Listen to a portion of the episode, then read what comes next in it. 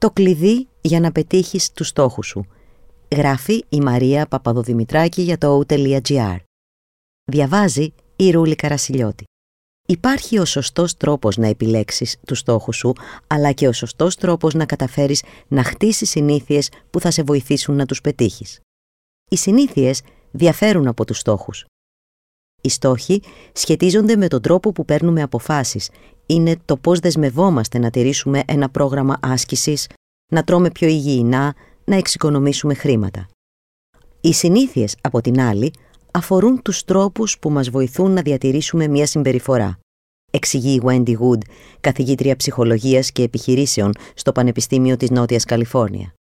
Οι συνήθειες, είτε καλές είτε κακές, είναι δύσκολο να σταματήσουν.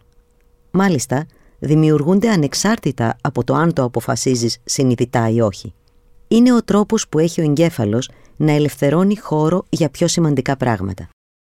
Αφού λοιπόν δεν μπορείς να το αποφύγεις, τουλάχιστον κάνε το συνειδητά, ώστε να αποκτά συνήθειες που θες ή δεν σαμποτάρουν τις προσπάθειές σου να πετύχεις το στόχο σου.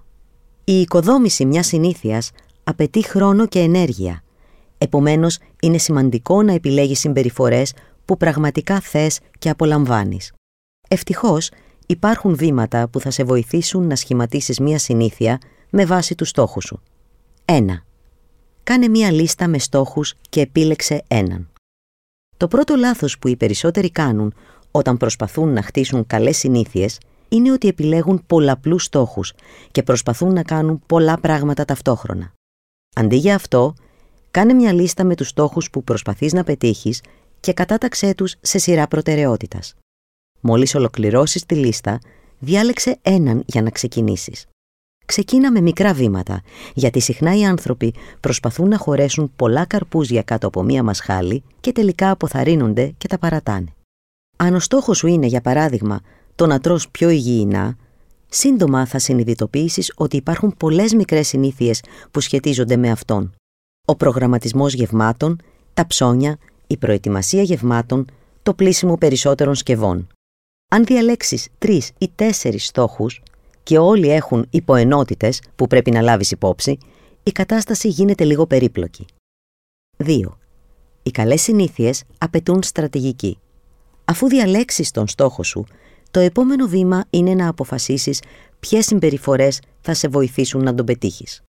Ας υποθέσουμε ότι θες να αποκτήσεις καλή φυσική κατάσταση.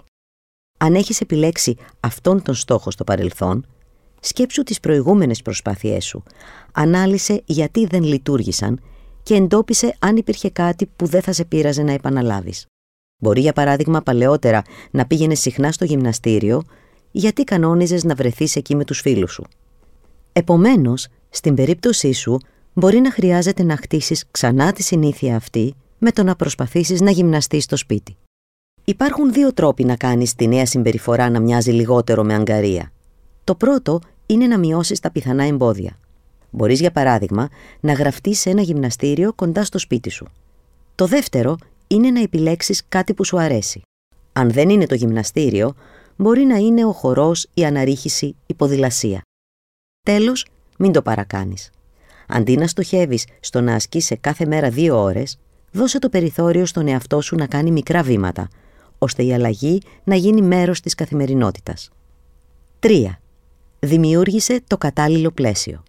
Το τελευταίο βήμα για να μετατρέψεις μια συμπεριφορά σε συνήθεια είναι να δημιουργείς σημάδια που οδηγούν στην επανάληψη της πρώτης. Συνδέοντας μια συμπεριφορά που θες να υιοθετήσεις με ένα συγκεκριμένο μέρος, μια συγκεκριμένη ώρα, ένα συγκεκριμένο άτομο, μια υπάρχουσα συνήθεια, μπορεί να είναι χρήσιμο.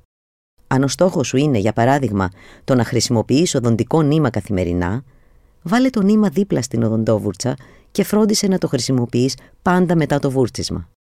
Από τη στιγμή που μια συμπεριφορά γίνει συνήθεια, το να χάσεις μία ή δύο μέρες δεν είναι μεγάλο πρόβλημα.